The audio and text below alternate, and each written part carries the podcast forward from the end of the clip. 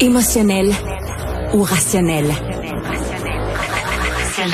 En accord ou à l'opposé? Par ici, les brasseurs d'opinion et de vision. Les rencontres de l'air. Bonjour, euh, Christian Rioux, correspondant du Devoir à Paris. Notre dernière chronique de 2024. Mon sujet préféré, des gens qui bafouent le français. Les vilains. Ah, ah, les méchants. Les méchants. les, les horribles, les horribles, les horribles. Vous savez, la France est le, le, le prix des, le, le, pays des prix. Hein? On a le prix ben Goncourt, le prix Renaudot, Femina, le prix de l'Académie française, et puis on en oublie un certain nombre. Mais il y en a un qui moi est mon préféré et je, je vous dirais qu'à chaque année je l'attends, je l'attends impatiemment. Ça arrive à la fin à la fin de l'année. C'est le prix de la carpette anglaise. D'abord le nom est absolument ah. absolument extraordinaire. Je sais pas quel écrit je sais pas quel écrivain a trouvé, c'est un écrivain qui a trouvé ce nom-là, c'est certain, la carpette anglaise. Ça existe depuis 1999. Hein. C'est un prix, euh, euh, il se définit comme ça, c'est un prix d'indignité civique. Hein? Indignité civique. Ah oui, c'est le c'est un prix qui récompense entre guillemets, hein, qui, qui désigne les gens qui s'acharnent à promouvoir l'anglais au détriment du français en permanence. Tout ce que je dénonce constamment et, que je déteste. Voilà. Absolument.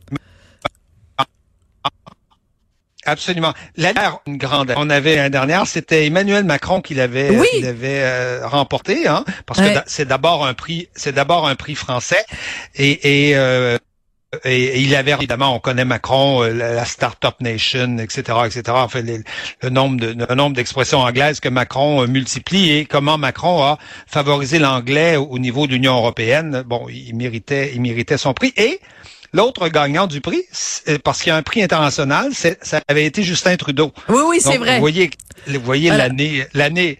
Ça, c'était 2022. C'était une grande année. Anus horribilus. Oui, à cause de Mary Simon. Oui. À, cause de Mary Simon, la gouverneure générale qui qui parlait pas euh, qui parlait pas français. Et qui ne parle toujours pas un an plus mais Cette année, cette année, bon, c'est des c'est des oui, et voilà. Bon, écoutez, ça s'en prend pas comme ça une langue. Hein, c'est pas. Ouais, Parlez-en aux pauvres étudiants de l'université McGill. Écoutez, cette, Ouais, les pauvres, on, les plaint. Bon, euh, donc, euh, écoutez, cette année, c'est c'est c'est l'agence française de développement Hmm? Euh, qui, euh, qui, qui, remporte le prix, qui est un organisme qui, euh, qui organise la coopération internationale française dans, dans l'équivalent de l'ACDI, mettons. c'est un peu comme l'ACDI, oui, en fait, c'est à peu près, c'est à peu près ça. Et donc, cette, cette, cet organisme qui a la chance de travailler sur un continent hein, où il y a, où il y a des millions, des, des dizaines et des centaines de millions de locuteurs qui parlent français, organise des événements en anglais destiné à l'Afrique francophone. Hein. On fait des, des, des, on fait des, des AFD Invitation Research Conservation. Ouais, pour, pour euh, faire, on, fait, on fait ah, voilà, voilà, on fait euh, même l'anniversaire même de, de, de l'organisme s'est appelé Let's Start Together. vous voyez? The party. Let's start together. The party. De party, ah. exactement. Donc, donc on s'adresse à des francophones, on, s'adresse à des Africains qui sont massivement francophones, mais on leur organise littéralement des euh, des, euh, des, des événements en anglais.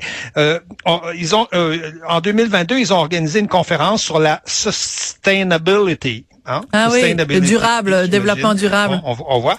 Oui, la durabilité. enfin, c'est difficile à traduire. Et, ils ont, on, y a invité un, on a invité un philosophe qui s'appelle Suleiman Bachir euh, Diagne euh, et qui est venu prononcer une conférence qu'il avait évidemment écrite en français, qu'il a prononcée en anglais, qu'il a été obligé de lui-même de traduire, j'imagine, comme il pouvait, avec avec un interprète qui lui la, la retraduisait en français.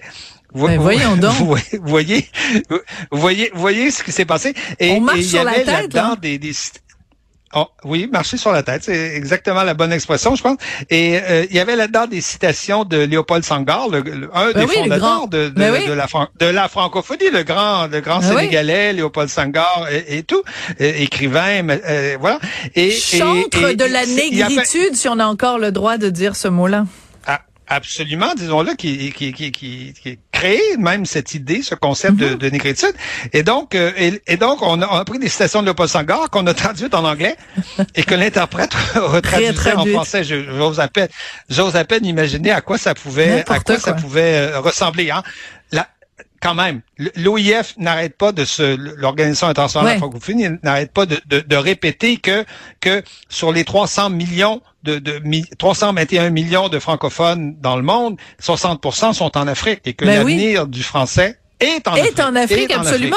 Et c'est d'ailleurs une Rwandaise qui est à la tête, euh, voilà, de l'organisation internationale de la francophonie. Alors moi, je suis curieuse, euh, qui a reçu le, le, le prix de la carpette à, à l'international? Alors, alors, il y a un prix international et là, c'est c'est Bruxelles, la région de Bruxelles, qui est en particulier un politicien qui s'appelle Stephen Gatz, euh, qui, qui, qui est ministre dans cette région-là, parce que lui a proposé que l'anglais devienne la troisième langue administrative de cette de la région de Bruxelles. Vous savez que mm. Bruxelles est une région bilingue, hein, euh, euh flamand, euh, français. Bruxelles est une vieille ville flamande hein, au 19e siècle. Mais oui, d'où euh, les chansons de Jacques Brel.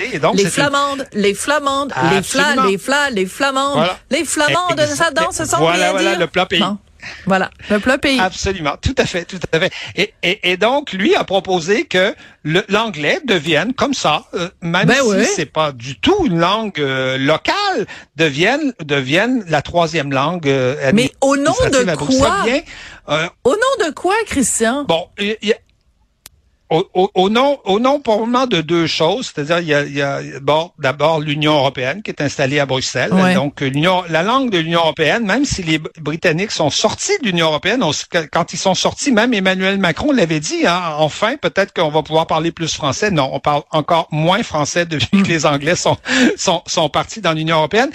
L'autre affaire aussi, je crois que c'est un c'est un libéral, c'est il est dans un parti libéral flamand. Mm. Les Flamands ont une ont une détestation du français. Ben oui. C'est vrai que le français leur a un peu volé leur ville, leur capitale, euh, Bruxelles, qui était qui était autrefois euh, flamande.